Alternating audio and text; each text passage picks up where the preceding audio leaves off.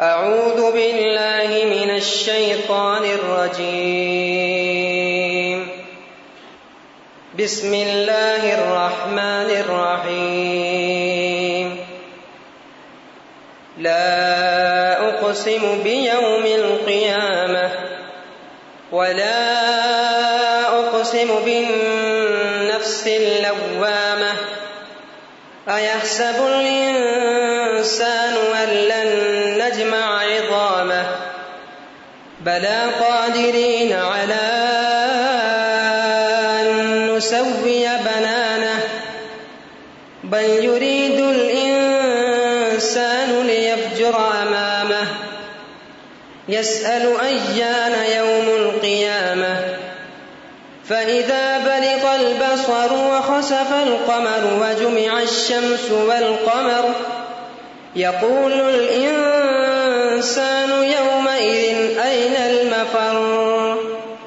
كلا لا وزر إلى ربك يومئذ المستقر. ينبأ الإنسان يومئذ بما قدم وأخر. بل الإنسان على نفسه بصيرة. ولو ألقى معاذيره. لا تحرك به لسانك لتعجل به. إن علينا جمعه وقرآنه. فإذا قرأناه فاتبع قرآنه. ثم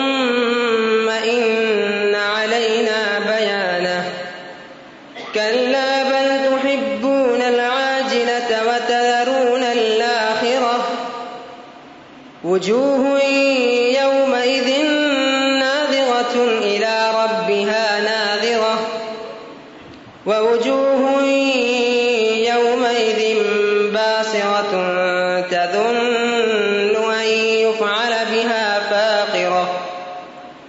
كلا إذا بلغت التراقي وقيل من راق. وظن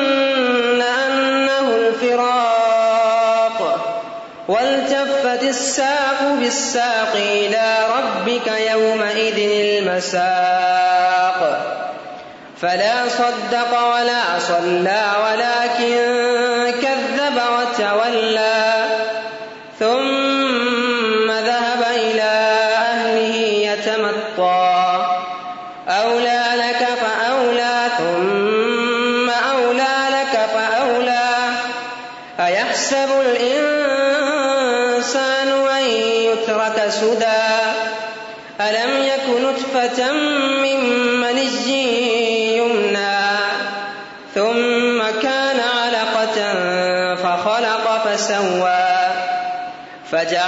منه الزوجين الذكر والأنثى.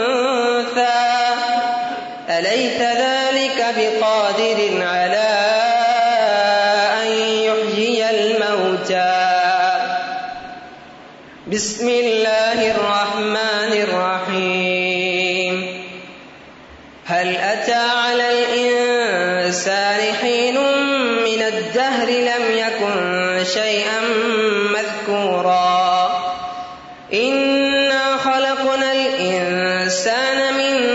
نطفة أمشاج نبتليه فجعلناه سميعا بصيرا. إن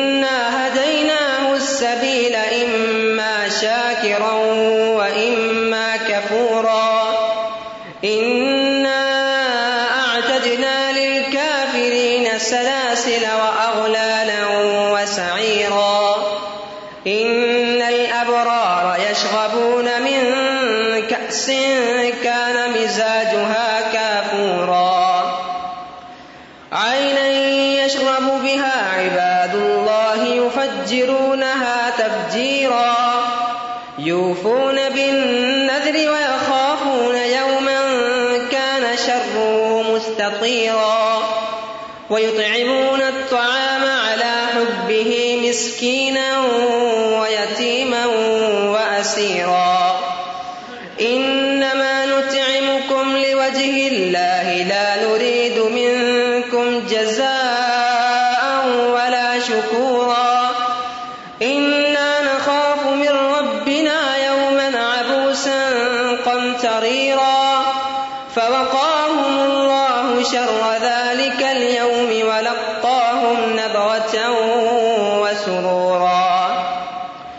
وجزاهم بما صبروا جنة وحريرا متكين فيها على الأرائك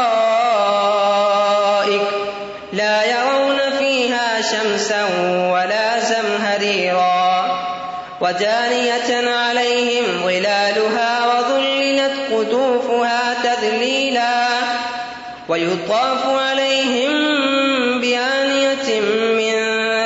فضة وأكواب كانت قواريرا قوارير من فضة قدروها تقديرا ويسقون فيها كأسا كان مزاجها زنجبيلا عينا فيها تسمى سلسبيلا ويطوف عليهم ولدان مخلدون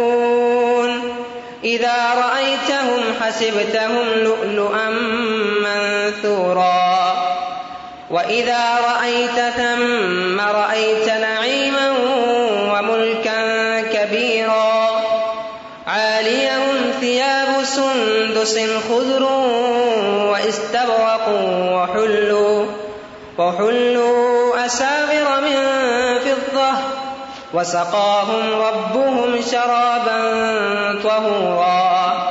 إن هذا كان لكم جزاء وكان سعيكم مشكورا إنا نحن نزلنا عليك القرآن تنزيلا فاصبر لحكم ربك ولا تطع منهم آثما أو كفورا واذكر اسم ربك بكرة وأصيلا ومن الليل فاسجد له وسبحه ليلا طويلا.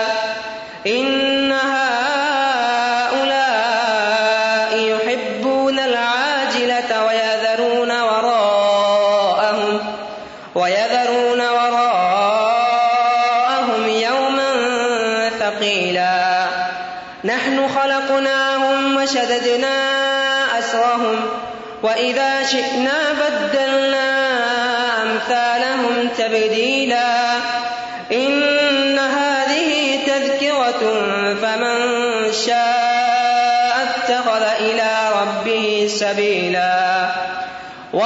تشاءون إلا أن يشاء الله. إن الله كان عليما حكيما. يدخل من يشاء في رحمته، والظالمين أعد لهم عذابا أليما. السلام علیکم ورحمۃ اللہ وبرکاتہ الحمد للہ الحمد للہ نحمده ونستعینه ونستغفره ونؤمن به ونتوکل علیه ونعوذ بالله من شرور انفسنا ومن سیئات اعمالنا. من يهده الله فلا مضل له ومن يضلله فلا هادي له. ونشهد ان لا اله الا الله ونشهد ان محمدا عبده ورسوله وصلى الله تعالى على خير خلقه محمد وعلى آله وأصحابه أجمعين. أما بعد، فأعوذ بالله من الشيطان الرجيم. بسم الله الرحمن الرحيم. ولا تقف ما ليس لك به علم. إن السمع والبصر والفؤاد كل أولئك كان عنه مسؤولا. علم کے بارے میں ہمارے دین نے بہت کچھ اکسایا ہے کہ اہل اسلام علم سے وابستہ رہے۔ ایجوکیشن تعلیم یا تعلم، سیکھنا اور سکھانا۔ یہ دونوں ایسی چیزیں ہیں، خصوصیات ہیں، جس پر اسلام نے بڑا زور دیا ہے۔ اس لیے کہ کسی بھی معاشرے میں ترقی اور اس کی بڑھوتی، اس کی عزت، اس کا احترام، اس کے لیے علم کا ہونا بڑا ضروری ہے۔ بغیر علم کے کوئی بھی معاشرہ نہ ترقی پاتا ہے اور نہ ہی اس معاشرے کی کہیں عزت ہوتی ہے۔ ہم یہ دیکھتے ہیں کہ پیارے رسول صلی اللہ علیہ وسلم نے اپنی پہلی وہی کو جب حاصل کیا تو سب سے پہلے پڑھنے اور پڑھانے کی بات کی گئی کہ اقرا بسم ربک الذی خلق۔ جس میں قلم کی بات بھی آ گئی، کاغذ کی بات بھی آ گئی اور پڑھنے کی بات بھی آ گئی۔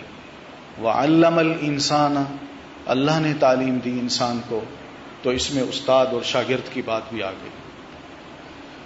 یہ علم کیا ہے؟ ہمارے دین میں علم کی جو تعریف کی گئی ہے، وہ وہ تعریف نہیں ہے جو دنیا علم کی کیا کرتی ہے۔ ہمارے دین میں علم کی تعریف یہ کی گئی ہے کہ علم نالج پلس عمل۔ اور اسی کے لیے تربیہ کا لفظ استعمال کیا جاتا ہے کہ علم بھی ہو اور عمل بھی ہو۔ علم کے ساتھ اگر عمل ہے تو یہ صحیح تربیت ہے۔ اور اگر علم کے ساتھ عمل نہیں تو محض علم ہے مگر تربیت صحیح نہیں ہے۔ نبی علیہ السلاط و تسلیم نے علم کے بارے میں جو باتیں ارشاد فرمائیں۔ قرآن مجید نے بھی ہم انسانوں کو بڑا ذمہ دار قرار دیا ہے کہ ہم بھی علم حاصل کرنے کے بعد ذمہ داری کا ثبوت دیں۔ مثال کے طور پر ہم پڑھتے ہیں کہ ایک علم نافع ہے۔ ایک وہ علم ہے جو ہمیں فائدہ دیتا ہے، جس کا بڑا نفع ہے۔ اور ایک علم وہ ہے جس کا بڑا نقصان ہے، مدر ہے۔ ان دونوں علوم کو قرآن مجید نے ذکر کیا ہے اور نبی علیہ السلاط و تسلیم نے بھی اس کا ذکر کیا ہے۔ مثلا وہ علم جو ہمیں نفع دے سکتا ہے، اس کی بھی بڑی تفاصیل ہیں جو قرآن مجید میں بیان کی گئی ہیں۔ مثال کے طور پر،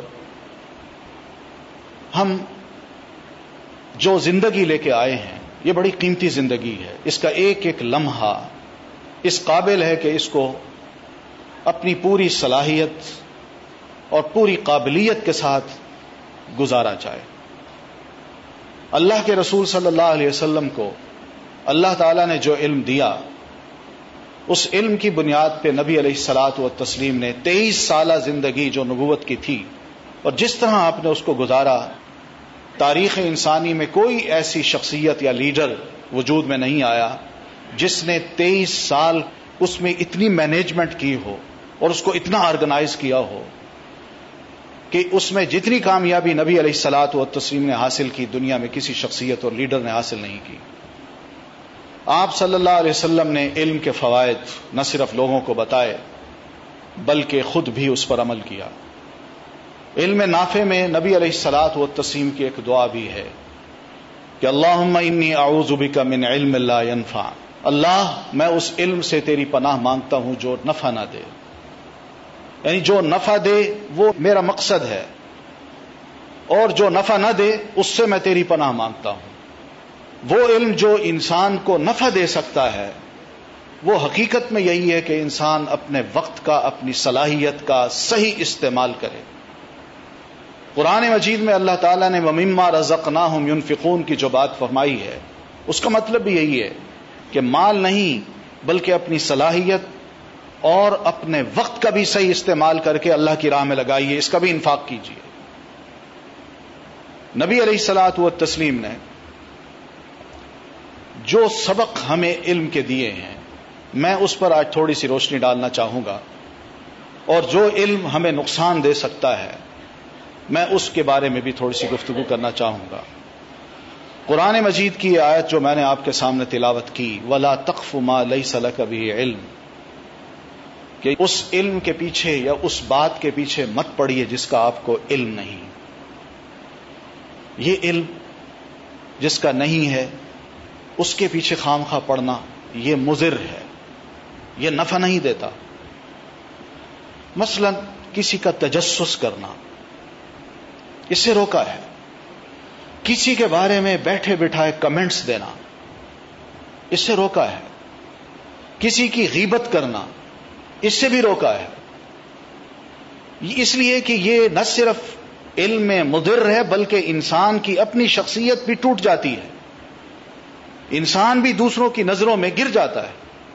ایسا علم جو کسی کے پیچھے پڑھ کے انسان حاصل کرے، اور مقصد صرف یہ ہو کہ ہم دوسروں کو اذیت دینا چاہتے ہیں۔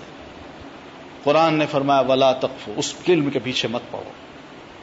اور اس کے بعد بڑی اہم بات یہ فرمائی کہ ان سما ول بسر ولف کل الا کا کان آن مسولہ کہ یاد رکھیے، یہ کان جس سے علم حاصل کیا جاتا ہے، اور یہ آنکھ جس سے دیکھ کے انسان کوئی علم حاصل کرتا ہے، اور یہ دل جس کے اندر کوئی بات بیٹھ جاتی ہے، ان تینوں ٹولز کے بارے میں ہم انسان سے پوچھیں گے۔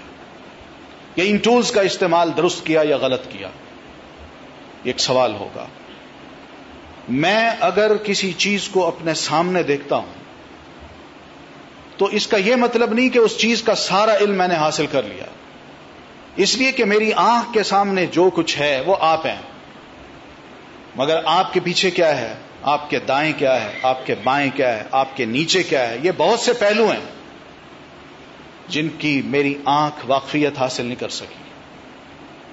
یہ بڑی زیادتی ہوگی کہ میں صرف ایک رخ کو دیکھ کر اپنے کمنٹس دوں اور باقی جتنے بھی رخ ہیں، ان کے بارے میں لا علم ہوتے ہوئے یقین سے بات کروں اور ایسے یقین کو اپنے دل میں بٹھا لوں۔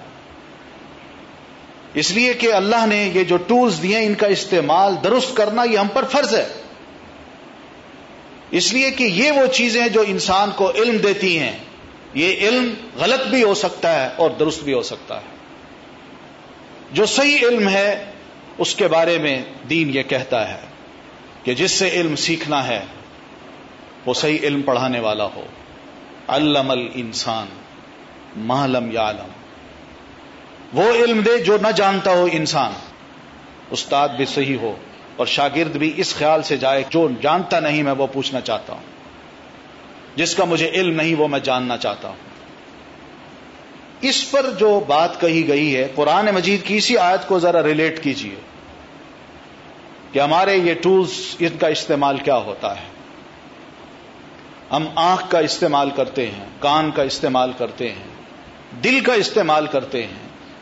کتنے ایسے نظریات ہیں، خیالات ہیں جو ہمارے دل میں بس جاتے ہیں ان ٹولز کی وجہ سے۔ اگر یہ درست ہیں تو بڑی مبارک کوشش ہے۔ اور اگر خدا نہ خواستہ یہ خیال غلط ہے، تو پھر ابو جہل اور ابو لہب کو بھی یہی خیالات آتے تھے۔ انہی خیالات کی بنیاد پہ اللہ تعالی نے ان کے بارے میں کئی آیات قرآن مجید میں اتاری۔ ابو لہب کو دیکھ لیجیے۔ آپ صلی اللہ علیہ وسلم کا چچا ہے۔ نبی علیہ السلاط و تسلیم نے جب پہلا پہاڑی خطبہ دیا تو یہ سامنے موجود تھا۔ اور آپ نے جو ارشاد فرمایا وہ یہی بات کہی، ایک سمپل سی بات تھی کہ لوگوں، اللہ کا میں رسول ہوں۔ اور اللہ تعالی نے مجھ پر وہی نازل کر کے مجھے رسول بنایا ہے۔ میں تمہیں اس بات کی دعوت دیتا ہوں کہ اللہ کی وحدانیت اور میری رسالت کی شہادت دے دو۔ تفلحوا وتملك العرب والعجم۔ تم یہ شہادت دو، میں ضمانت دیتا ہوں کہ تم کامیاب ہو جاؤ گے۔ اور تم مکہ کی چھوٹی سی ریاست میں، چھوٹی سی ریاست میں اپنے آپ کو بڑا ثابت کرنے کے لیے گروپس میں تقسیم کیے ہوئے ہو۔ میں تمہیں ضمانت دیتا ہوں کہ تم دنیا کے بادشاہ بن جاؤ گے۔ آپ نے صرف یہی بات کہی۔ اب دیکھیے ابو لہب اپنے ان ٹولز کا استعمال کس طرح کرتا ہے۔ اس نے سنا۔ آپ صلی اللہ علیہ وسلم کے ان الفاظ کو سنا اور آپ کو دیکھا ہوا بھی تھا۔ اس لیے کہ آپ کا چچا ہے اور نبی علیہ السلاط و تسیم اس کے بھتیجے ہیں۔ اور پھر اس کے دل میں جو خیالات تھے، وہ خیالات بھی غلط انفارمیشن تھی۔ جو اس نے محض وہم، شک اور گمان کی بنیاد پر اپنے دل میں بٹھا رکھے تھے۔ اللہ کے رسول کی یہ بات سنتے ہی جو اس نے اپنا رد عمل ظاہر کیا، اس نے یہی کہا تب اللہ کا یا محمد الحاظ جماعتنا. محمد بتیجے تھے نا آپ؟ چچا ہے، آپ کو یہ لفظ کہتا ہے، محمد صلی اللہ علیہ وسلم، تمہارے ہاتھ ٹوٹ جائیں، تمہارا ستیہ ناس ہو، تم نے ہمیں اسی مقصد کے لیے یہاں جمع کیا ہے. یہ اس نے لفظ کہے۔ اس نے جو دیکھا، جو سنا، اس پر سوچا نہیں کہ یہ چالیس سال کا یہ بھتیجا چالیس سال کی عمر میرے سامنے گزارتا ہے اور میں اسے دیکھ رہا ہوں کہ یہ سچ بولتا ہے، جھوٹ نہیں بولتا۔ یہ بڑا امین ہے، خیانت کبھی نہیں کرتا۔ اور مزید یہ کہ میری اس سے رشتہ داری بھی ہے، میں اب چچا ہوں، یہ بھتیجا ہے۔ اور اس سے بڑھ کر یہ کہ میں نے اپنے دو بچوں کے لیے اس کی بیٹیاں مانگی ہیں۔ آخر کچھ تو مقام تھا نبی علیہ السلاط و تسلیم کا، مگر وہ نہیں دے پا رہا۔ اس نے اپنے ان ٹولز کا غلط استعمال کیا، بہت غلط۔ جس کا شدید رد عمل یہ آیا کہ آپ صلی اللہ علیہ وسلم کو برا بھلا کہا اور پبلکلی کہا۔ اب اپنے گھر کے لوگ، گھر کے بھیدی اس قسم کی لنکا ڈھائیں۔ تو پھر سوچئے، عام پبلک کیا سوچے گی؟ دنیا حق بات کو سننے کے لیے ان ٹولز کا صحیح استعمال نہیں کرتی۔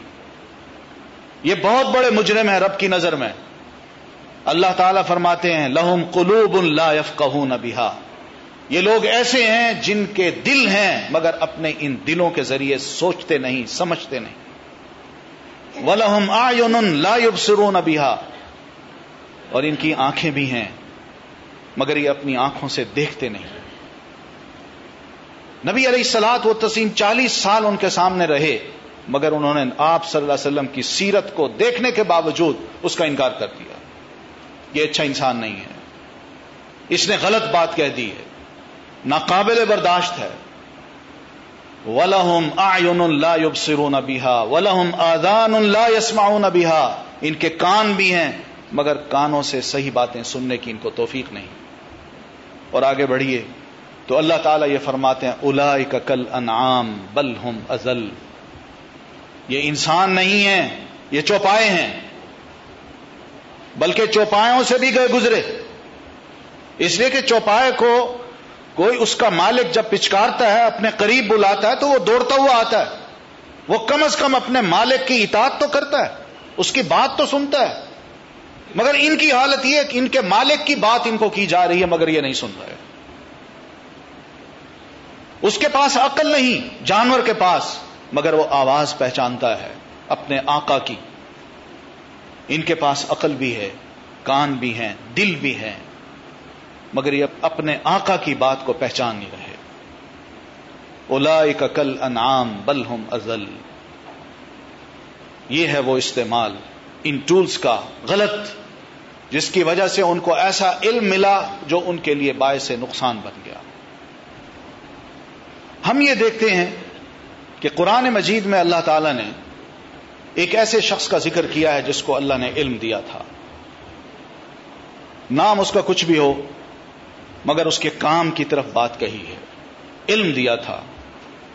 اور علم سے اس کا مرتبہ، مقام، احترام بڑھا ہوا تھا۔ اور اس میں کوئی شک نہیں کہ علم مرتبے اور مقام کو بڑھاتا ہے، بشرطے کہ علم کے ساتھ عمل ہو۔ اس کا عمل بھی تھا، اس کا مقام بھی تھا۔ مگر معلوم نہیں کیا حالات بنے کہ لاکن نہ اخلد فل ارض وہ زمین کی طرف جھک گیا۔ اس کو مال نظر آیا، اس کو دولت نظر آئی۔ اس کو یوں محسوس ہوا کہ مجھ میں بڑی کمی ہے۔ علم ہے، مگر اس علم کے ذریعے وہ مجھے احترام نہیں مل رہا جو کہ ملنا چاہیے۔ احترام تو ان چیزوں میں ہے، مقام تو اس سے ملتا ہے۔ کیوں نہ میں اس کو حاصل کروں؟ اس نے بھی یہی سوچا کہ دین کا علم تو میرے پاس ہے، جو اللہ کا دیا ہوا ہے، مگر اس سے مل کیا رہا ہے؟ کیا یہ ہماری اجتماعی سوچ نہیں؟ ہم مسلمان بھی آج اپنے دین سے بالکل اسی طرح نابلد ہیں کہ اس سے ملنا کیا ہے؟ اگر اس کو ہم حاصل کر لیں تو کیا ملے گا؟ سوائے اس کے کہ ہم معاشرے میں لو کاسٹ کے لوگ بن جائیں گے، معاشرے نے ہمیں کوئی عزت نہیں دینی، اور یہ بد بخش معاشرہ۔ حقیقت یہی ہے کہ دیندار لوگوں کو اور خاص طور پر ایسے لوگوں کو جن کے پاس دین کا شرع علم ہو، ان کو مقام دینے کا روادار نہیں ہے۔ آپ دیکھ لیجیے، دیہات میں چلے جائیے۔ وہاں پر ایک پٹواری کے پاس اپنے دیہات کے لوگوں کی جو کیٹیگریز ہیں، اس میں سب سے اوپر اس نے زمیندار کو رکھا ہوتا ہے۔ اور سب سے آخر میں یعنی لاسٹ سب سے نیچے مسجد کے امام کو رکھا ہوتا ہے۔ یہ آج ہمارے ہاں ہمارے ملک میں یہ حالت ہے۔ میں کہنا یہ چاہ رہا ہوں، یہ تو خیر، چھوٹی سی بات ہے۔ لیکن اجتماعی طور پر یہ بات سوچنے سے تعلق رکھتی ہے کہ ہم کہاں کھڑے ہیں؟ کیا واقعی ہم علم کو وزن دیتے ہیں؟ اور خاص طور پر اس علم کو جو ہماری ضرورت ہے، جو زندگی سے زیادہ اہم ہے، اس لیے کہ موت کے بعد اسی علم سے واسطہ پڑے گا۔ جس کی بڑی ضرورت ہے۔ ہم کہاں ہیں؟ اور پھر قرآن مجید کی بات دیکھیے۔ کہ قرآن مجید نے ایسے شخص کی جو مثال دی ہے، وہ ایسی مثال ہے جس کو سن کے شرم آتی ہے۔ انسان سر جھکاتا ہے کہ واقعی میں اس سطح پر گر گیا ہوں۔ فمسل ہو کمسل الکل ان تحمل علیہ یلحس و ان تترک ہو یلحس جس شخص کو اللہ علم دے اور اس علم کے بارے میں وہ یہ سوچے کہ اس میں کوئی مقام نہیں ملنا۔ بلکہ کچھ اور چیزیں ہونی چاہیے جو معاشرے میں ایک بھیڑ چال کی صورت بنی ہے، وہ علم ہونا چاہیے۔ وہ چیز میں حاصل کر لوں، شاید اس سے میرا مقام بن جائے۔ تو اللہ نے ایسے شخص کی مثال دی ہے کہ اس شخص کی مثال کتے جیسی ہے۔ مسل کا مسل الکل ان تحمل علیہ الحس اگر اس پر تم کوئی بوجھ لاد دو، تب بھی یہ ہانکے گا، اس کی زبان نکلی ہوگی۔ اور اگر اس پر کوئی بوجھ نہ لا دو یہ اکیلا بھی کھڑا ہو، اس پر کچھ بھی نہ ہو، تب بھی اس کی زبان نکلی کر یہاں پر رہا ہوگا۔ یہاں اپنا کیا ہے؟ یہ ہرس، لالچ۔ رال ٹپک رہی ہے، رال۔ یہ دنیا ایسی چیز مجھے مل جائے کہ جس سے میرا مقام بلند ہو۔ نہیں ہوگا، ایسا نہیں ہوگا۔ ٹولز کا صحیح استعمال یہ ہماری ذمہ داری ہے۔ آج مسئلہ یہی ہے کہ ہمارے ہاں جو افواہیں گردش کرتی ہیں، جو پروپیگنڈا ہو رہا ہے، جو غلط، سلط باتیں ہمارے ہاں پھیلائی جا رہی ہیں، اور پھر اس کے علاوہ جب ہم سنتے ہیں، تو ان پر جب ہم اپنے ریمارکس دیتے ہیں، یہ سب اس قابل ہے کہ غور کریں۔ یہ اس لیے کہ اس کے نتائج بڑے بھیانک ہیں۔ علم کی بنیاد پہ بات کرنا یہ مسلمان کا فرض ہے۔ علم بھی وہ جو یقین کی حد تک کا ہو۔ افواہوں پر یقین مت کرے۔ سنی سنائی بات کو آگے مت پھیلائے۔ اور بینی اسی طرح جب تک یقین نہ ہو، کسی کے بارے میں کوئی کمنٹس بھی نہ دے۔ جس کے بارے میں کمنٹس دیے جا رہے ہیں، اس کے فرشتوں کو بھی علم نہیں۔ اور میں جب اپنے دوست کے ساتھ بیٹھ کے جو گفتگو کر رہا ہوں، میں اپنے ثواب کو ضائع کر رہا ہوں۔ گناہوں کو سمیٹ رہا ہوں۔ ایک مفت کا گناہ ہے جو میں اپنے لیے جمع کرتا جا رہا ہوں، جمع کرتا جا رہا ہوں۔ اس چیز نے ہمیں کتنا بدگمان کر دیا ہے۔ یا ہمیں ایک دوسرے سے بدگمان، اپنے لیڈروں سے بدگمان، اور لیڈر لیڈر سے بدگمان، اور لیڈر پبلک سے بدگمان۔ کیا چیزیں یہ ان ٹولز کا غلط استعمال ہے۔ ذمہ دار ہوتا ہے مسلمان۔ اس کا احساس دلایا ہے کہ مسلمان ہوش کے ناخن لے اور کوئی ایسی بات مت کرے دوسرے کے بارے میں کہ جس کے فرشتوں کو بھی علم نہ ہو۔ نبی علیہ السلاط و تسلیم نے یہ جو دعا کہی ہے، بڑی مفید دعا ہے۔ اللہ انی اعوذ بک من علم اللہ ينفع اللہ، میں ایسے علم سے پناہ مانگتا ہوں جس کا کوئی فائدہ نہیں۔ وہ علم کیا ہے؟ جس کا کوئی فائدہ نہیں۔ یہ جو چیز ہے، اس کے بارے میں بھی ہمیں سوچنا ہے۔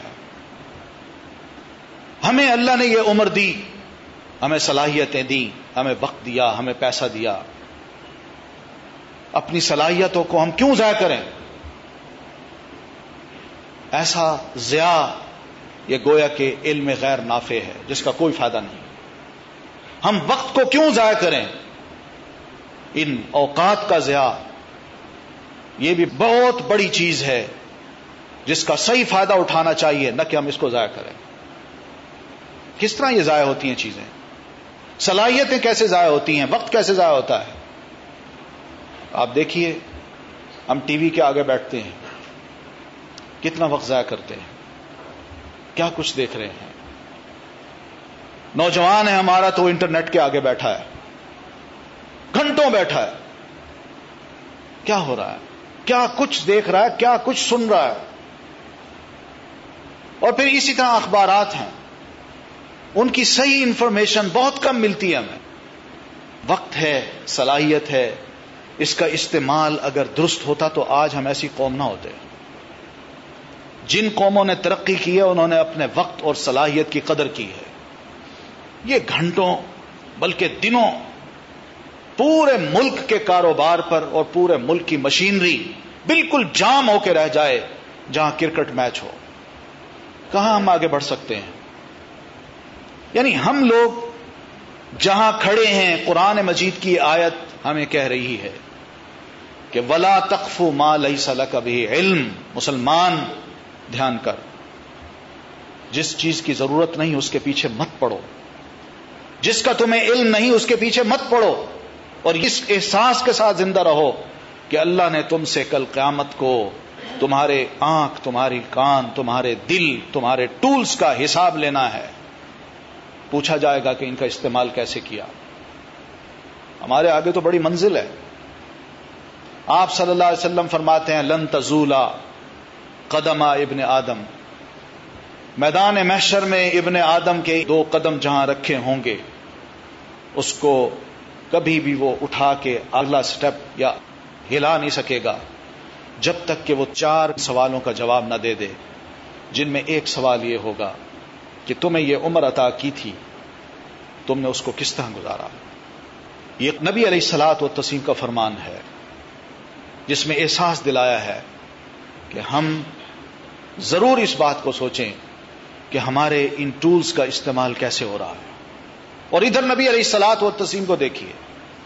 آپ صلی اللہ علیہ وسلم دعوت دین کا کام کرتے ہیں، صلاحیتوں کا بڑا استعمال ہے۔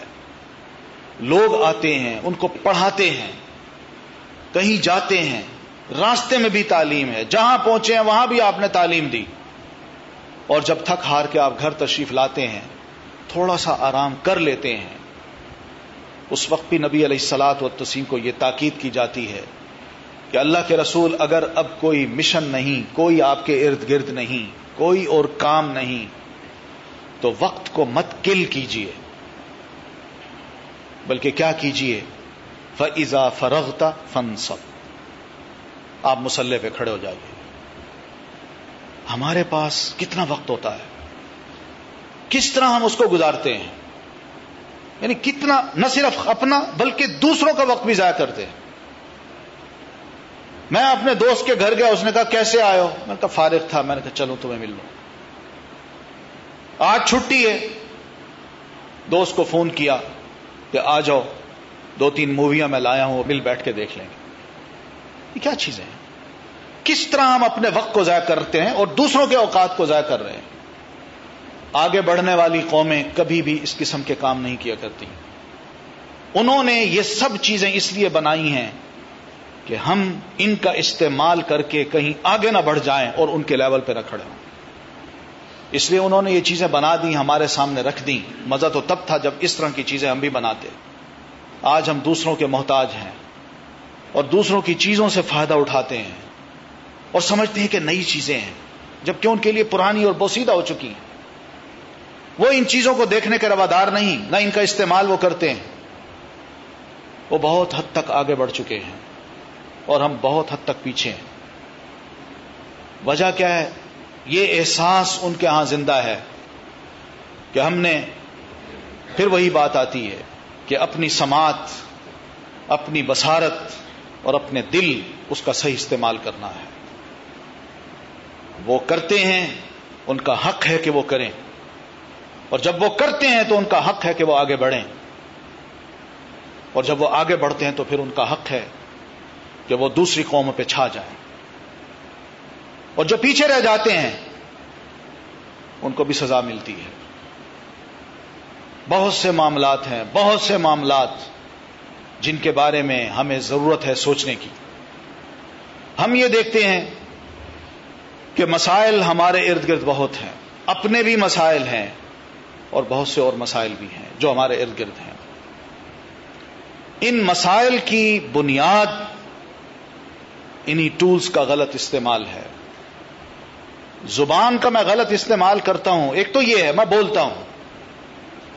دوسرا یہ کہ زبان کو میں نے ایک ٹیسٹ دے دیا ہے ٹیسٹ وہ ٹیسٹ غلط بھی ہے اور صحیح بھی ہے۔ اور جو غلط ہے، اس میں اسراف ہے۔ صرف زبان کا ٹیسٹ اور میں نہیں جانتا کہ اس کے اثرات کیا ہوں گے میری صحت پر۔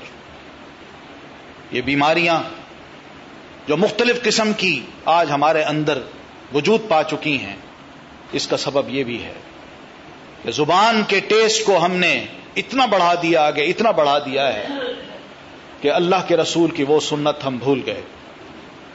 بلکہ آپ کی عادات مبارکہ میں ایک بات یہ بھی نظر آتی ہے کہ آپ کے دسترخوان پر ایک ہی قسم کا کھانا ہوتا تھا۔ ایک قسم کا۔ اور آج تکلفات اتنے ہیں کہ جب تک تین چار کھانے، تین چار ڈشز اپنے مہمان کو پیش نہ کی جائیں، ہم سمجھتے ہیں کہ ہم نے اس کی عزت نہیں کی، اس کی قدر نہیں کی۔ اور مہمان بھی یہی سمجھتا ہے کہ میں آیا ہوں، اگر ایک سالن اس نے دیا ہے تو میری ناقدری کی ہے۔ ٹیسٹ زبان کا ٹیسٹ خوراک کے معاملے میں بھی ہم پھر زبان کے ٹیسٹ میں اتنے آگے بڑھ گئے کہ ہم نے حلال حرام کی تمیز بھی ختم کر دی۔ آج کتنے افسوس کی بات ہے کہ ہمارا مسلمان شراب نوش ہے، شراب پیتا ہے۔ اور کہتا ہے کہ اس کا ٹیسٹ ہے۔ یہ جب منہ کو لگ جاتی ہے تو چھوٹتی نہیں، لیکن اسے اندازہ نہیں کہ اس کے نقصانات کتنے ہیں۔ ذات پر نقصان کی میں بات نہیں کر رہا، صحت پر نقصان کی میں بات نہیں کر رہا، معاشرے میں اس کے کتنے نقصانات ہیں۔ آج جائیے اپنے انسٹیٹیوشنز میں اور خاص طور پر بڑے بڑے نامور انسٹیٹیوشن میں ہمارا نوجوان آج نشے کا عادی بن چکا ہے۔ بڑے بڑے ایلیٹ کلاس کے لوگ، ان کے بچے، چرس ہیروئن اور شراب کے وہ عادی بن چکے ہیں۔ اور آگے بڑھیے تو ان کے ساتھ ان کی کلاس فیلو فیمیلز بھی ہیں۔ نوجوان بچیاں، وہ بھی اس کی عادی بن چکی ہیں۔ معلوم نہیں کون لا دیتا ہے ان کو یہ چیزیں۔ آخر کوئی علم تو ہوگا کسی کو، مگر کون ہے جو روکے؟ اس لیے کہ یہ کاروبار بن چکا ہے۔ ٹیسٹ، زبان کا ٹیسٹ۔ اور عام فرد، ہمارا عام مسلمان، وہ بھی آہستہ آہستہ ان چیزوں کو اپنے ہاں لا رہا ہے آدھی بنا رہا ہے۔ سگریٹ نوشی کے بعد شراب کی جب بات آتی ہے، تو یقین مانیے کہ مسلمان کا سر جھک جاتا ہے، شرم سے جھک جاتا ہے۔ یہ ایک مسلمان ہو کے یہ کام کرتا ہے۔ کیا وہ یہ نہیں سوچتا کہ نشے کی حالت میں میں منہ سے کیا بک بک کرتا ہوں؟ کیا کہہ رہا ہوتا ہوں؟ کتنا میں معزز انسان ہوں؟ جب میں شراب پی کے باہر نکلتا ہوں یا گھر میں ہوتا ہوں، سوٹ میں نے پہنا ہوا ہے، اچھے کپڑے میں نے پہنے ہوئے ہیں، لیکن جب نشہ سر پہ تاری ہوتا ہے، دماغ پہ تاری ہوتا ہے، تو اس وقت ہوش ختم ہو جاتے ہیں اور بے ہوش ہو کے جب میں گرتا ہوں تو میرا منہ نالی میں پڑا ہوتا ہے۔ اور آنے والے مجھے اٹھا لے جاتے ہیں۔ اور پھر اس کے بعد اس زبان کے ٹیسٹ نے شرم و حیا کو بھی ختم کر دیا۔ یہی نشہ پسند انسان۔ نشے کی حالت میں اپنی بہن، اپنی ماں، اپنی بیٹی اس کے درمیان تمیز نہیں کر سکتا۔ جو کچھ بولتا ہے، شرم و حیا کی ماری اس کی بیٹی، اس کی بچی، اس کی بہن، اس کی ماں اور اس کی بیوی اٹھ کے چلے جاتے ہیں۔ اور رب کے حضور ہی شکایت کرتے ہیں، اللہ، اس کو کیا ہو گیا؟ یہ ایک حقیقت ہے کہ زبان کے اس ٹیسٹ نے جو اسراف ہمارے اندر پیدا کیا ہے، اس کے بڑے نقصانات ہیں۔ اللہ نے ہم سے پوچھنا ہے، کس کس کو ہم تکلیف دے رہے ہیں؟ اپنی ان باتوں سے، اپنی ان عادتوں سے ہم کس کس کو تکلیف دے رہے ہیں؟ ہم خود نہیں اٹھا رہے، بلکہ اپنے بچوں کو اور اپنی بہنوں اور بیٹیوں کو۔ یہ بتا رہے ہیں کہ تمہارا فیوچر بھی اس قسم کا ہے۔ میں کسی کا شوہر ہو کہ کسی کا باپ ہو کہ اگر یہ حرکت کرتا ہوں، تو کل کو تمہیں بھی ایسے لوگوں سے واسطہ پڑے گا۔ زبان، اس زبان کی حفاظت پر تو دین نے بہت کچھ کہا۔ آپ صلی اللہ علیہ وسلم فرماتے ہیں، یہی زبان ہے جو انسان کو دوزخ میں ڈلوائے گی یا یہی زبان ہے جو انسان کو جنت میں پہنچائے گی۔ دو چیزوں کی ضمانت آپ فرماتے ہیں، مجھے مسلمان دے دے، جنت کی ضمانت میں اسے دیتا ہوں۔ زبان اور شرمگاہ۔ زبان کا ٹیسٹ بدلے اور اس میں افراد آ جائے، زیادتی ہو، تو پھر دیکھی انسان کی شہوت کس طرح اس کو انگیخت کرتی ہے۔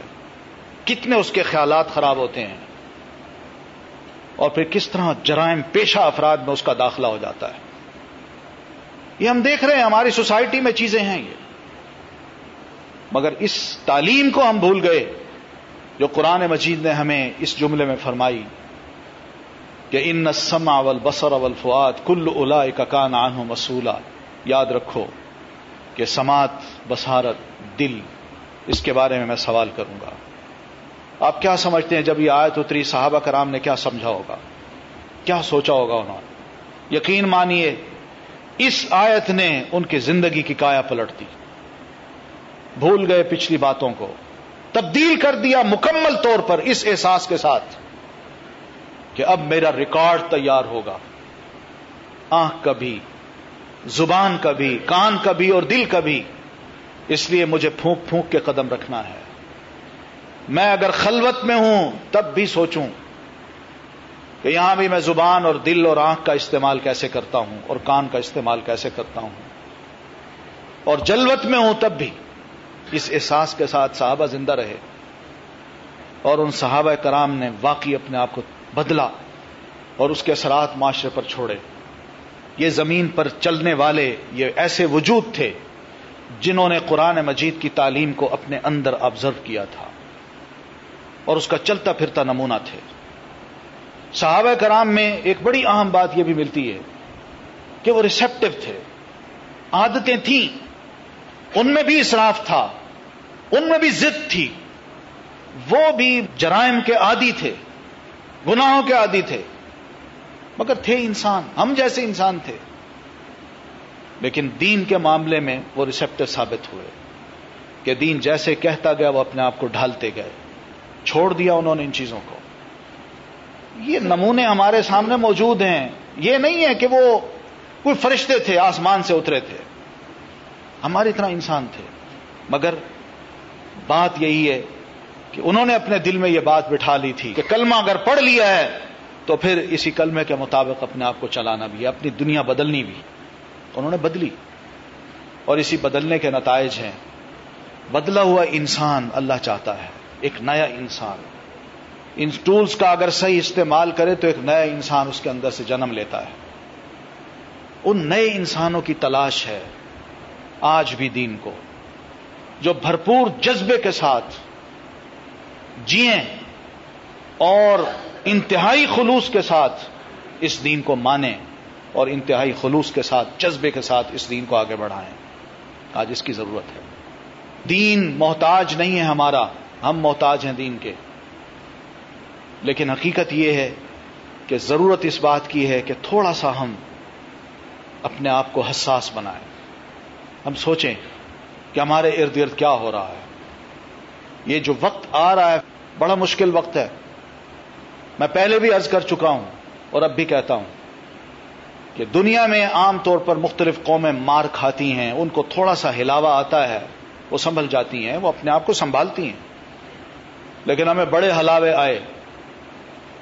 بہت کچھ سنا، بہت کچھ برداشت کیا، مگر ہم سنبھلے نہیں۔ لگتا ہے کہ ابھی ہمارا دور زوال باقی ہے۔ یہ لگتا ہے۔ ہم کیوں ایسی قوم بنے ہم کیوں نہیں سنبھلتے؟ کیوں نہ سنبھلیں، اپنے آپ کو بھی سنبھالیں اور دین کو بھی سنبھالا جائے۔ اسلام کے نام کا بھی بول بالا کریں۔ قرآن مجید نے اس بات پر بھی بڑا زور دیا ہے کہ اس علم کو حاصل کرو جو علم نافع ہے۔ نبی علیہ السلاط و تزیم کو کہا گیا کہ اللہ کے رسول آپ دعا کیجیے، رب زدنی علما۔ اے اللہ، میرے مولا، میرے علم بڑھا۔ رسول بھی علم کے بڑھنے کا محتاج تھا۔ ہم نے چند ایک باتیں نوٹ کی، چند ایک باتیں سنی، ان کو دماغ میں ایسا راسک کیا کہ اب ضرورت ہی محسوس نہیں کرتے کہ اپنے علم کو بڑھائیں۔ اب ضرورت ہی محسوس نہیں کرتے، مزید مطالعہ کریں۔ کون کرے گا؟ بڑے افسوس کی بات ہے کہ دنیا جب ترقی کر بیٹھتی ہے اور کوئی تھیوری پیش کرتی ہے، تو بعد میں ہمیں خیال آتا ہے یہ تو قرآن میں تھا۔ یہی تو وہ سوال کرتے ہیں کہ تھیوری ہم پیش کرتے ہیں، محنت ہم کریں۔ اور محنت کر کے ڈسکشن کر کے، اپنے دماغوں کو استعمال کر کے، اپنی صلاحیتوں اور اپنے وقت کا استعمال کر کے جب ہم سب کچھ پیش کر دیں، تو اس کے بعد مسلمان یہ کہتا ہے، یہ تو قرآن میں ہے۔ کیوں؟ وہ تو پہلے سوئے ہوئے تھے تم۔ جب ہم نے پیش کر دیا، اس کے بعد تمہیں خیال آیا کہ یہ قرآن میں یہ اللہ کے رسول نے فرمایا۔ مزہ تو تب تھا کہ ان کے کہنے سے پہلے یہ چیزیں ہم خود کہتے کہ یہ قرآن میں ہے۔ اس کا دوسرا مطلب یہ کہ قرآن کو سمجھنے میں، قرآن کا علم حاصل کرنے میں ہمارا پڑھا لکھا آدمی، سائنسدان ہو یا انجینئر ہو، وہ بھی بہت پیچھے ہے۔ اس کو بھی کوئی شوق نہیں۔ علم نافع ہے۔ وہ علم جو مفید ہو، مجھے بھی نفع دے، دوسروں کو بھی نفع دے۔ یہ قرآن کا علم ہے۔ اس کو اگر آج ہمارا دانشور اگر حاصل کر لیتا ہے، تو میں یہ سمجھتا ہوں اور یقین سے کہہ سکتا ہوں کہ بڑی تیزی کے ساتھ قرآن کے علم کو پھیلا کے لوگوں کو علم نافع دیا جا سکتا ہے اور غیر مسلم بھی یقین کر سکتا ہے کہ واقعی اس قرآن میں علم نافع ہے۔ قرآن تو سارے کا سارا ایسا علم ہے جو نفع دینے والا ہے۔ ہم نے اپنے عمل سے، اپنے رویے سے، اپنے سلوک سے، اپنے قرآن کے ساتھ رابطے سے یہ ثابت کر دکھایا ہے کہ اس قرآن کے ذریعے کوئی علم نافع نہیں ملتا۔ اگر یہ علم نافع ملتا تو ہم مسلمان بہت آگے بڑھ چکے ہوتے جبکہ ایسی بات نہیں ہے۔ علم نافع یہ بھی ہے کہ ہم ایسے علم کو حاصل کریں جس سے ہمارا ایک ایک لمحہ، ایک ایک صلاحیت خوب استعمال ہو۔ بخوبی استعمال ہو۔ اور نبی علیہ السلاط و تسلیم اس معاملے میں بہت ہی آگے تھے۔ ان کی خواہش ہوتی تھی کہ علم ایسا ملے جس سے علم نافع ہو۔ میں اس کو قبول کرنے کو تیار ہوں۔ نبی علیہ السلاط و تسلیم جب یہ سنتے ہیں کہ ارد گرد کے قبائل، یہودیوں سمیت، مکہ کے مشرق، سردار، یہ سب مل کے اب مدینہ پہ چڑھائی کرنا چاہتے ہیں اور فیصلہ کن جنگ کرنا چاہتے ہیں۔ تو آپ صلی اللہ علیہ وسلم نے یہ سوچا کہ میں مدینہ کے اندر رہ کر ان دشمنوں کا مقابلہ کروں گا۔ یہ آپ کی ایک سمجھ تھی آپ نے اس کا فیصلہ یہی سوچ کے صحابہ کرام کو بتایا کہ میں یہ چاہتا ہوں۔ قرآن مجید نے اس منظر کو یوں کھینچا کہ اس جات کم جنود جب تمہارے پاس مختلف اطراف سے بے شمار لشکر آ گئے اور دشمن اس تہیے سے آیا تھا کہ ہم مسلمانوں کو تہس نہس کر دیں گے، ختم کر دیں گے۔ اور تمہاری حالت یہ تھی کہ تمہارے اپنے کلیجے اٹھ اٹھ کے اوپر آ رہے تھے۔ اور ایسے موقع پر تمہارے دلوں میں بعض شیطان نے خیالات بھی ڈال دیے تھے کہ اب کیا ہوگا؟ کیسے ہم بچیں گے؟ مگر اللہ نے تمہاری ایسی مدد کی، وہ کیا مدد تھی؟ سلمان فارسی رضی اللہ تعالیٰ عنہ نبی علیہ السلاط و تسیم کی خدمت میں حاضر ہوتے ہیں۔ یہ سلمان وہ ہیں جو ساٹھ سال کی عمر میں مسلمان ہوئے، جنہوں نے دنیا دیکھی۔ جہاں دیدہ انسان، فارس میں پلے بڑھے اور فارس اس وقت سپر پاور تھا۔ اور سپر پاور کی جو جنگی ٹیکنیکس تھیں، ان تمام کو جانتے تھے۔ بے شمار جنگوں میں حصہ بھی لیا ہوگا۔ نبی علیہ السلاط وہ تسیم سے عرض کرتے ہیں، اللہ کے رسول، کیا یہ اللہ کا فیصلہ ہے؟ اللہ نے آپ کو کہا ہے کہ آپ نے گھروں کے اندر مدینہ میں رہ کے دشمن کا مقابلہ کرنا ہے۔ آپ فرماتے ہیں نہیں۔ ایسی بات نہیں ہے۔ سلمان عرض کرتے ہیں اللہ کے رسول، پھر میری ایک رائے سنیے۔ ہم فارس کے لوگ جب جنگ لڑتے تھے اپنے دشمن کے ساتھ، تو اپنے علاقوں سے نکل کے میدان میں آتے تو اپنے آگے ایک بڑی خندق کھود لیتے تھے، جو گہری بھی ہوتی تھی اور چوڑی بھی ہوتی تھی۔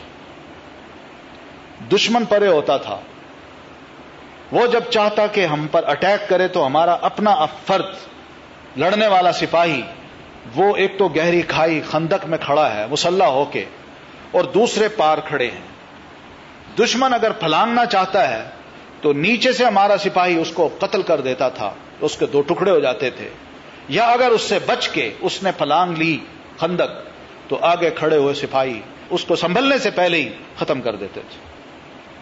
اللہ کے رسول یہ ایک ٹیکنیک ہے جس کو آپ چاہیں تو شاید مفید ثابت ہو۔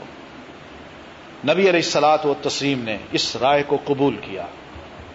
یہ وہ چیز ہے جو میں کہنا چاہتا ہوں۔ اس رائے کو قبول کیا۔ یہ جو قبول کرنا یہ کیا ہے؟ یہ وہ علم ہے جو نافع ہے۔ اور آپ نے اس کو قبول کیا۔ یہ دوسرے کی ٹیکنالوجی ہے۔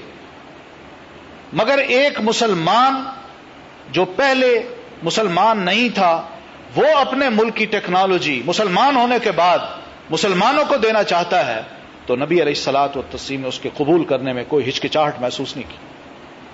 آپ نے لے لی۔ اور پھر ہم جانتے ہیں کہ کتنا فائدہ ہوا۔ کتنا فائدہ مسلمانوں نے اٹھایا۔ بندہ ناممکنات میں سے نظر آتا تھا کہ مسلمان جیت سکے۔ کئی دن تک وہ خود حیران تھے اہل مکہ اور قبائل عرب کہ یہ محمد صلی اللہ علیہ وسلم روز کوئی نئی نئی باتیں لے آتا ہے، حتیٰ کہ ٹیکنالوجی میں بھی یہ اتنا ایڈوانس ہے۔ اس لیے کہ ہماری تاریخ یہ بتاتی ہے کہ جب کبھی بھی ہم نے خطہ عرب میں کوئی جنگ لڑی ہے، تو خندقیں کھودنے کا سوال ہی پیدا نہیں ہوتا، کوئی ہماری تاریخ میں اس کا وجود ہی نہیں ملتا۔ یہ کہاں سے لایا ہے؟ مگر اللہ کے رسول نے صلی اللہ علیہ وسلم نے یہ نئی بات لا کے مشرقین کو، اپنے مخالفوں کو حیران کر دیا یہ علم تھا۔ آپ صلی اللہ علیہ وسلم نے مشرقین مکہ کو جب قید کیا بدر کی لڑائی میں، تو ان مشرقین سے بھی یہ لفظ کہے کہ میں تم سے کوئی پیسہ نہیں لینا چاہتا۔ تم فدیہ دینا چاہتے ہو، پیسے دینا چاہتے ہو، میں وہ لینا چاہتا۔ اور تم پر کوئی ظلم نہیں کرنا چاہتا، تمہیں قید بھی نہیں کرنا چاہتا۔ تمہاری آزادی کا پروانہ صرف اور صرف یہی ہے کہ تمہارے پاس جو گر ہیں لکھنے اور پڑھنے کے، وہ ہمارے مسلمان بچوں کو سکھا دو۔ انہوں نے سکھائے۔ صحابہ کی اولاد نے، مسلمان بچوں نے وہ سیکھے۔ اور پھر اس کے بعد اللہ کے رسول نے ان کو آزاد کر دیا۔ وعدے کے مطابق۔ یہ کیا چیز تھی؟ کہ غیر مسلم مشرق اس کے پاس جو علم ہے، نافع علم، وہ مسلمان لیں۔ اپنے بچوں کو دیں، خود سیکھیں، دوسروں کو سکھائیں، اور اپنے ہاں علم کا ایک چلن وہ لوگوں کو دکھائیں کہ ہاں ہم بھی اب پڑھنے لکھنے کے قابل ہو رہے ہیں اور آگے بڑھ رہے ہیں۔ آپ صلی اللہ علیہ وسلم جب مدینہ میں تشریف لائے ہجرت کے وقت، تو انصار بزرگوں نے ایک نوجوان کو آپ کی خدمت میں پیش کیا کہ اللہ کے رسول یہ زید ابن ثابت ہے، اس کو قرآن مجید کی یہ یہ صورتیں یاد ہیں۔ اور ہم میں کا ایک منفرد نوجوان ہے، جس پر ہم بڑا فخر کرتے ہیں۔ آپ صلی اللہ علیہ وسلم نے زید کے اندر جب یہ صلاحیتیں دیکھی اور پرکھ لی تو فرماتے ہیں، زید، تم ایک کام اور بھی کرو۔ صلاحیتیں ہوں تو ان کا استعمال دیکھیے اللہ کے رسول کس طرح کرواتے ہیں۔ آج افسوس کی بات ہے، حقیقت یہ کہ ہمارے نوجوانوں کی صلاحیتیں ضائع ہو رہی ہیں۔ ان کو کوئی گائیڈ کرنے والا نہیں۔ وہ ڈگری لینے کے لیے سوچتے ہیں کہ ہم معاشرے میں رہنے والے افراد فیوچر کے مطابق کچھ تو ایسی ڈگری لے کہ جب ڈگری لے چکے تو معاشرے میں ہم کوئی فائدہ مند ثابت ہوں۔ ان کو مشورہ دینے والا کوئی نہیں۔ آپ صلی اللہ علیہ وسلم فرماتے ہیں، زید میرے پاس جو آتے ہیں۔ وہ عربی بھی جانتے ہیں اور اپنی زبان بھی۔ میرے ساتھ جب بیٹھتے ہیں تو عربی میں بات کرتے ہیں، مگر جب انہوں نے میرے بارے میں کوئی کمنٹس دینے اور اسلام کے بارے میں تو وہ آپس میں اپنی زبان میں گفتگو کرتے ہیں۔ میری خواہش ہے کہ تم یہودیوں کی ہیبرو زبان سیکھ لو۔ نبی علیہ السلاط و تسیم کا کہنا ہو، اور صحابہ، وہ تو آپ کے حکم پر سب کچھ نچھاور کرنے کو تیار ہو جاتے تھے۔ زید نے یہ نہیں سوچا کہ اللہ کے رسول میرے پاس تو وقت نہیں۔ میں کھاؤں گا کہاں سے؟ یہ تو بڑی مشکل زبان ہے۔ پڑھائے گا کون؟ سکھائے گا کون؟ کس انسٹیٹیوشن میں جاؤں؟ کہاں پڑھوں؟ زید نے یہ نہیں سوچا۔ لیکن یقین مانی ہے، تاریخ میں ہے، حدیث کی کتابوں میں ہے۔ روایات میں یہ آتا ہے کہ زید نے ہیبرو زبان صرف اور صرف سترہ دنوں میں سیکھ لی۔ لکھنا بھی، پڑھنا بھی، سمجھنا بھی جان لیا۔ ایک جذبہ، ٹولز کا صحیح استعمال۔ کہ ہمیں اللہ نے جو کچھ دیا، ہم کیوں ان کو ضائع کریں؟ ان کا صحیح استعمال کیوں نہ ہو؟ نبی علیہ السلاط و تسلیم سمجھتے تھے کہ معاشرے کی ضرورت کیا ہے۔ آج مسئلہ یہ ہے کہ ہمارا نوجوان بیکار ہے۔ اقلیتیں یہاں غیر مسلم اقلیتیں۔ وہ کیا کر رہی ہیں؟ انہوں نے اپنے نوجوانوں کو ضائع نہیں کیا۔ ان کے ہاں اپنا ایک تھنک ٹینک ہے۔ سینئر لوگوں کا، یہیں اسی ملک میں۔ عیسائی ہوں یا جو گمراہ فرقے ہیں، ان کی میں بات کر رہا ہوں۔ اور غیر مسلموں میں قادیانی ہوں۔ ان کے اپنے تھنک ٹینکس ہیں۔ جو اپنے نوجوانوں کو ٹارگٹ کرتے ہیں کہ انہوں نے اب ایف ایس سی کر لی ہے۔ اس نے ایف اے کر لیا ہے، اس نے ایف ایس سی کر لی ہے۔ تو اس کو گائیڈ لائن دینے کے لیے یہ افراد سامنے آتے ہیں، اس کو بلاتے ہیں۔ اور اسے کہتے ہیں کہ تم اس فیلڈ میں جاؤ۔ ان کو پتا ہے کہ کہاں کہاں کمی ہے۔ تم اس فیلڈ میں جاؤ، تم اس میں جاؤ، تم اس میں جاؤ۔ اور وہ جاتے ہیں۔ کوئی سی ایس ایس کا امتحان دے رہا ہے۔ کوئی ڈاکٹر بن رہا ہے، کوئی انجینئر بن رہا ہے، کوئی ایم بی اے کر رہا ہے، کوئی ایم سی ایس کر رہا ہے۔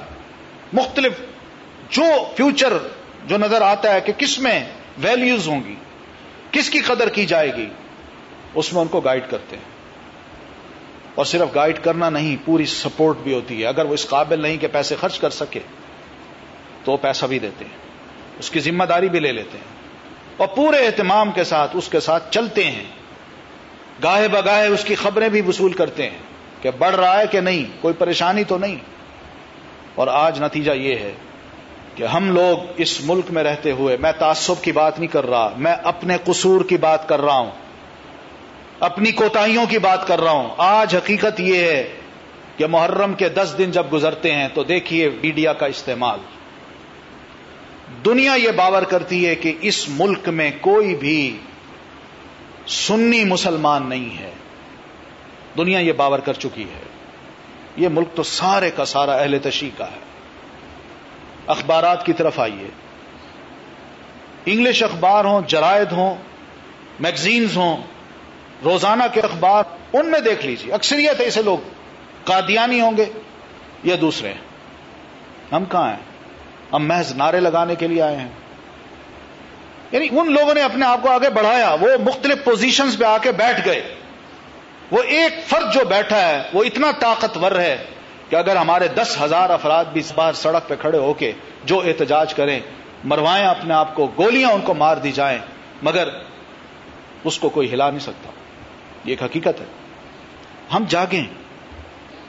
یہ میں پھر ارض کروں گا، یہ تعصب کی بات نہیں، میں یہ کہہ رہا ہوں کہ ہماری کوتاہیاں ہیں۔ ہم سوئے ہوئے ہیں۔ دنیا کہاں جا رہی ہے اور ہم کہاں کھڑے ہیں؟ ہم کن چیزوں کے پیچھے پڑے ہوئے ہیں؟ ہمارا وقت بڑا قیمتی ہے۔ ہماری صلاحیتیں بہت اچھی ہیں۔ ان کا صحیح استعمال ہونا چاہیے۔ آج دیکھیے جو یہودی کتنے ہیں دنیا میں؟ چند ملین چند ملین۔ آپ کسی مسلمان ملک کا اسی پنجاب ہو یا سندھ ہو، اس کا چھوٹا سا ایریا لے کراچی لے لیجیے۔ کراچی کی جو آبادی ہے، اس سے بھی کم تعداد ہے جوز کی۔ لیکن ان جوز نے کیا کیا ہے؟ کس طرح انہوں نے اپنے آپ کو آرگنائز کیا؟ اور آج کہاں کھڑے؟ کتنے طاقتور ہیں؟ اس کی وجہ یہی ہے کہ ان لوگوں نے اپنے بچوں کو یہ سکھایا ہے، بیٹا، اگر تم نے صفائی کرنے والا بھی بننا ہے، گھر میں جھاڑو دینے والا بھی بننا ہے، تو اس میں تم نے ایکسپرٹ ہونا ہے۔ کوئی نقص نہ ہے تمہارے عمل میں۔ وہ دیکھنے میں کوئی چیز ایسی نظر نہ آئے کہ لوگ اس پر اعتراض کریں کہ اس میں یہ کمی رہ گئی۔ ہے اور دیکھ لیجیے ان کو۔ اکانومی ہے تو ان کے ہاتھ میں ہے۔ دنیا کی ساری دولت، اکثریت ان کے ہاتھ میں ہے۔ اور اس دولت کی بنیاد پہ وہ پورے ملکوں کو ہلا رہے ہیں۔ دنیا کو ہلا رہے ہیں۔ انہوں نے سب سے برا بدلہ، جنگ عظیم جو دوسری تھی، اس کے بعد عیسائی دنیا سے لیا ہے۔ اس لیے کہ عیسائی تھے جنہوں نے جنگ عظیم دوم میں یہودیوں کا قتل عام کیا۔ یہ مسلمان نہیں تھے۔ عیسائی تھے۔ ہٹلر عیسائی تھا۔ جب انہوں نے دیکھا کہ یہ لوگ ہماری جان کے درپے ہیں اور ہم سے دشمنی کرتے ہیں، بمشکل بچے ہیں، تھوڑی ہماری تعداد باقی رہ گئی ہے، سر پکڑ کے بیٹھے ہیں۔ اور یہی سوچا پلاننگ کی۔ چھوٹا سا، دماغ ہے، لیکن دیکھیے کتنی دور کے کوڑی لاتے ہیں۔ پلاننگ کی۔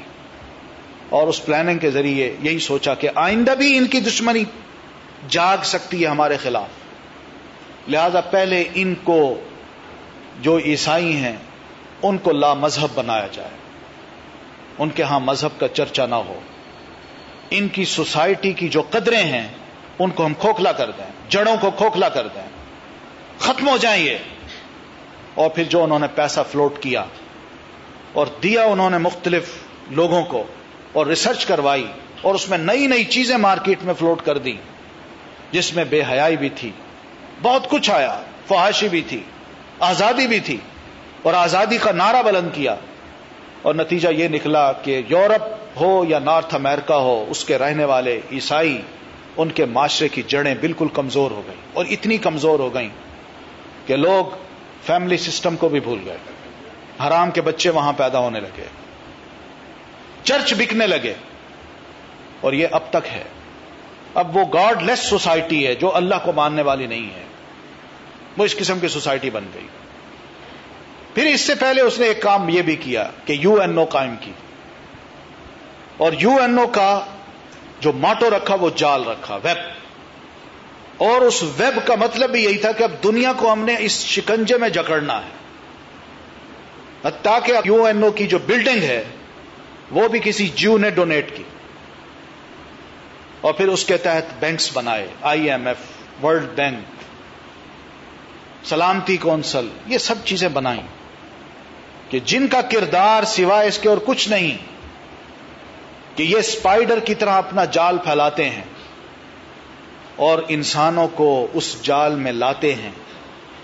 اور پھر دور بیٹھ کے صرف اپنی سوئی ڈال کے اس کو سک کرتے ہیں۔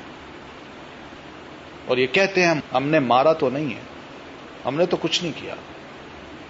افریقہ ہو یا بہت سے اور ممالک دنیا کے، جہاں آج بھوک ہے۔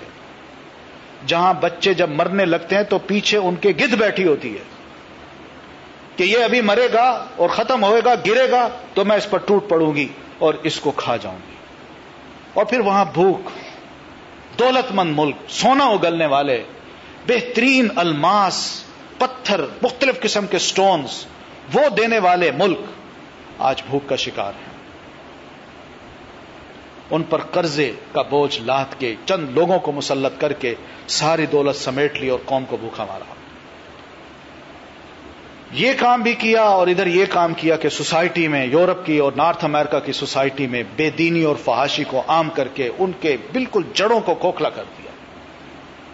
یہ کام کرنے کے بعد اب اب وہ متوجہ ہوا مسلمانوں کی طرف کہ اب مسلمان کے جو ٹولز ہیں، ان کو خراب کیا جائے، ان کو بھی اسی طرح بنایا جائے۔ ان کا بھی استعمال غلط ہو۔ اور اب یہ رخ ہماری طرف آ گیا ہے۔ ہم اس کا سامنا کرنے کے لیے تیار نہیں ہیں۔ اس لیے کہ ہمارے پاس صلاحیت نہیں۔ ہمارے پاس وقت نہیں۔ ہمارے پاس پیسہ نہیں۔ اب جو حالات بنتے نظر آ رہے ہیں، وہ یہی ہیں کہ شاید شاید ہمارے اندر بھی وہی سوسائٹی قائم کر دی جائے جو یورپ کی ہے۔ یہ محض بات ہے کہ ہم دہشت گردوں کو ختم کر رہے ہیں۔ یہ تہذیب کی لڑائی ہے۔ اور تہذیب کی لڑائی بد تہذیبی سے ہے۔ وہ فحاشی ہے۔ اور تہذیب جو اسلام کی ہے، اس کو ختم کرنے کی ایک لڑائی ہے۔ لن تردا انکل یہود ولن نسارا حتہ تتبع ملت یہ ملت کو، ملت جو ان کی ہے، اس کو فالو کرنے کی لڑائی ہے کہ جو ہمارا کلچر ہے، جو ہماری تہذیب ہے، اس کو فالو کیجیے ہم کیسے کریں؟ کس طرح کریں؟ کہ جس سوسائٹی میں نکاح نام کی چیز ہی نہیں، گرل فرینڈ، بوائے فرینڈز کا تصور ہو وہاں سیکس کو اس طرح عام کر دیا جائے کہ جس میں کوئی تمیز ہی نہ رہے۔ ہم اس تہذیب کو کس طرح قبول کریں جہاں مردوں کی مردوں سے شادیاں ہوتی ہوں؟ ہم اس تہذیب کو کیسے مانیں جہاں بوڑھے بزرگوں کو گھروں سے نکال کے الگ گھروں میں ڈال دیا جائے کہ جن کا کوئی پرسان حال ہی نہ ہو؟ یہ لڑائی ہے، مان لیجیے یہ لڑائی ہے۔ اور بڑی زبردست لڑائی ہے جو ہمارے گھروں میں آ چکی ہے۔ اور اس لڑائی میں لگتا ہے کہ ہمارے پاس اس کا مقابلہ کرنے کی ضرورت نہیں ہے۔ اس لیے کہ ہم تیار ہی نہیں۔ ہمیں احساس ہی نہیں۔ بلکہ ہم تو بڑے خوش ہوتے ہیں۔ نئی نئی چیزیں جو مارکیٹ میں آتی ہیں، ان کو اپنے گھروں میں لا کے۔ ٹی وی پہلے چھوٹے تھے، اب پوری وال جتنی پوری اسکرین ہوتی ہے، جو گھر میں لا کر نصب کر دی جاتی ہے۔ نئی نئی فلمیں، نئی نئی ویڈیوز، وہ گھروں میں آ گئی ہیں۔ یہ لڑائی ہے لڑائی۔ اس لڑائی کا نقارہ جب انہوں نے بجایا، تو اس کے اثرات انہوں نے ہمارے اس ملک میں دیکھے ہیں۔ تو وہ مسلمان سے، پاکستانی مسلمان سے خوف زدہ نہیں ہے آپ کو یاد ہوگا کہ آج سے اٹھارہ بیس سال پہلے سونیا گاندھی نے ایک بیان دیا تھا۔ پارلیمنٹ میں اس نے کہا تھا کہ انڈیا کو پاکستان سے ڈرنے کی ضرورت نہیں ہے۔ اس لیے کہ کلچر کی جو لڑائی ہے وہ ہم جیت چکے ہیں۔ اس نے کہا کہ ہمارا ٹی وی، ہمارا میڈیا، ہماری فلمیں، ہمارے ڈرامے، ہمارا کلچر آج مسلمانوں میں اتنا سرایت کر چکا ہے کہ ان کا نوجوان ہو یا ان کی نوجوان بچیاں ہوں۔ آج دیکھیے کس طرح ہمارے کلچر کو پسند کرنے لگ گئے ہیں۔ ان کی عادات، ان کے اخلاق، وہ سب ڈھل گئے ہیں، اب وہ چیز نہیں رہی، اس لیے بے فکر رہ جائیے۔ یہ حقیقت ہے، یہ ایسا ہو رہا ہے۔ انہی دنوں میں اخبارات میں یہ بات بھی آئی کہ باپ فوت ہوا، اس کا جنازہ جب تیار کیا گیا، تو گھر والے آئے اس کو اٹھانے کے لیے، تو بیٹا اپنی ماں سے کہتا ہے، اماں، ارتھی کیوں نہیں آئی؟ ارتھی کیوں نہیں لگائی گئی؟ یعنی جو فلموں میں دیکھتا ہے، فلموں میں، کہ ہندو لاشوں کو جلاتے ہیں۔ میرے باپ کو ارتھی میں کیوں نہیں رکھا گیا؟ ایک مسلمان بچہ، وہ اپنے منہ سے یہ لفظ اپنی ماں کو کہہ رہا ہے اور اپنے باپ کے بارے میں کہہ رہا ہے۔ ذہنی طور پر بہت حد تک تبدیلی آ چکی ہے۔ ٹولز ان کا استعمال ہم صحیح نہیں کر رہے۔ ہم نے اپنے بچوں کو، جو بڑے قیمتی بچے ہیں، جن سے ہم بڑا پیار کرتے ہیں، بہت چاہتے ہیں ان کو، ان کی تکلیف وہ برداشت نہیں کرتے۔ لیکن ان کے معصوم دماغوں کو ہم نے آج کس کے حوالے کر رکھا ہے؟ کیا کچھ پڑھایا جا رہا ہے؟ کیا سیکھ رہے ہیں وہ؟ ان کے دماغوں میں کیا کیا چیز ڈالی جا رہی ہے؟ اور جب وہ پڑھ کے واپس آتا ہے تو ہمارے پاس اتنا وقت نہیں ہوتا کہ اپنے بچے کے پاس بیٹھ کے تھوڑی سی ڈسکس کر لیں کہ بیٹا کیا سیکھ کیا ہے پیسہ میرا، محنت میری، ہزاروں روپے کی فیس میں دوں، بچہ میرا۔ لیکن اس کا دماغ میں کسی دوسرے کو دے دوں۔ اور جب وہ بڑا ہو تو امید رکھوں کہ بہترین فرما بردار بیٹا بنے گا۔ استعمال صحیح ہونا چاہیے۔ ان سما ول بسرا ول فدا کلو الا کا کان آن ہو مسولہ ان سب کے بارے میں اللہ نے ہم سے پوچھنا ہے۔ اس کے لیے ہمیں تیار ہونا چاہیے۔ احساس مصولیت کا احساس، ذمہ داری کا احساس۔ قرآن کی آیت یہ جگاتی ہے اس چیز کو۔ بحثیت ایک مسلمان کے ہمیں یہ ضرور سوچنا چاہیے کہ ہم خود ہماری اپنی اولادیں، ہمارے اپنے بچے، اپنے رشتہ دار، ان کی صلاحیتوں کا اور ان کے وقت کا صحیح استعمال کی کچھ پلاننگ کرنی چاہیے۔ وقت اگر نکل گیا تو یہ دوبارہ واپس نہیں آئے گا۔ اور یہی چیز ہے کہ بعد میں ہم دیکھتے ہیں کہ ہمارے بچے ہمارے ہاتھوں سے نکل گئے۔ ہم کہتے ہیں، ہم پیٹتے ہیں۔ نبی علیہ السلاط و تسلیم کی سیرت سے یہی پتہ چلتا ہے کہ آپ صلی اللہ علیہ وسلم نے اس پر بڑا زور دیا ہے۔ آپ لمحہ بلمحہ اپنے پیغام کو دوسرے تک پہنچاتے ہیں تاکہ کچھ تو اچھی باتیں سن لے، کچھ تو اس کے دل میں بات ڈال دی جائے۔ آپ کوئی موقع ضائع نہیں کرتے۔ بڑے ہوں، چھوٹے ہوں، عورتیں ہوں، مرد ہوں، آپ کوشش یہی کرتے ہیں کہ اچھی بات دماغ میں ڈال دی جائے۔ پلے باندھ لے اس کو۔ لقمان، جن کا ذکر قرآن مجید میں آتا ہے، ان کے واز کو اللہ نے بیان کیا جو انہوں نے اپنے بچے کو کیا، بیٹے کو کیا۔ کبھی اس کو پڑھیے۔ کیا دانائی کی باتیں ہیں؟ کس طرح بچے کے دماغ میں راسک کر رہے ہیں؟ اللہ کے بارے میں بات یہ سمجھائی کہ بیٹا یاد رکھنا کہ چھوٹا سا ذرہ بھی چاہے آسمان میں ہو یا زمین میں ہو، وہ اللہ سے چھپ نہیں سکتا۔ بے نہیں اسی طرح تمہارا چھوٹا سا عمل۔ چاہے تم چھپ کے کرو یا ظاہر کرو، وہ بھی اللہ سے چھپ نہیں سکے گا۔ یہ بات بچے کے دل میں جب بیٹھی، تو ظاہر ہے خدا خوفی کا ایک احساس آیا۔ اور بچہ اپنے اعمال کو ظاہری اور باطنی طور پر درست کرنے لگا۔ اللہ تعالیٰ نے لکمان کی اس نصیحت کو اتنا پسند کیا، قرآن میں ذکر کر دیا۔ نبی علیہ السلاط و تسلیم کے ایک لڑکا جو جو تھا، خدمت کیا کرتا تھا، بیمار ہوا، آپ صلی اللہ علیہ وسلم اس کی عادت کے لیے تشریف لے گئے۔ اس کا حال پوچھا۔ بچے کی حالت بڑی خراب تھی، کافی بخار تھا اس کو۔